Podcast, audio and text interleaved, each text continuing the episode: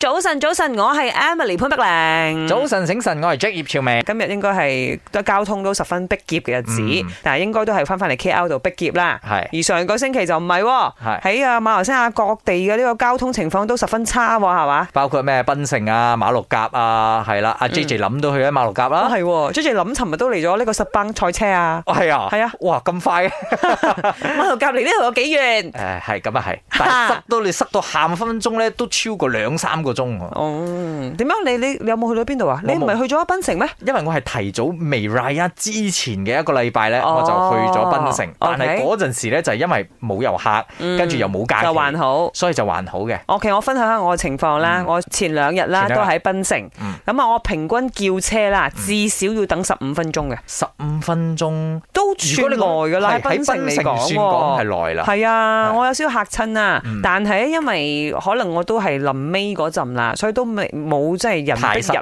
即係睇到好悶啊，塞滿晒人嘅情況啦。我同你一樣嘅，我都好驚嗰啲太多人嘅場合嘅。哦啊係係。啊，所以我會揀時間，我唔似我哋啲朋友啊，譬如話阿 Vivi Un 啊，我哦去食雞飯食唔到啊嘛。 係啊，佢揀咗啲最多人嘅日子喺馬六甲機場街嗰度排隊。係，你中意排隊冇？我唔得噶唔喎。係？但係我其實嗰陣時咧都有同阿吳家家咧分享過，即係好多人咧就諗住，哎呀邊個知道誒塞車，即係一定要去咧？點解咧？就係因為有好多人咧攞假咧，淨係嗰個 period，佢先至可以攞到咁長嘅年假。咁你攞到假，你就算明知塞，你都會諗住，唉，去玩下啦，預咗塞嘅大家。 O 我覺得 K，嗱我哋睇下個留言啦嚇嗯 m a r v i s Bear 就話咧，其實佢本來三十分鐘可以到太平嘅，咁啊之後咧就花咗五個小時先到，塞到佢懷嚇疑人生。咩先？三十分鐘嘅車程係啊，要塞五個鐘喎。五個鐘。咁啊有一個同你老婆嘅名好似嘅，叫做關依文 嘅。係佢就話咧，佢阿羅斯達翻嚟 s 登十二個鐘，十二個鐘我倫敦都到啦，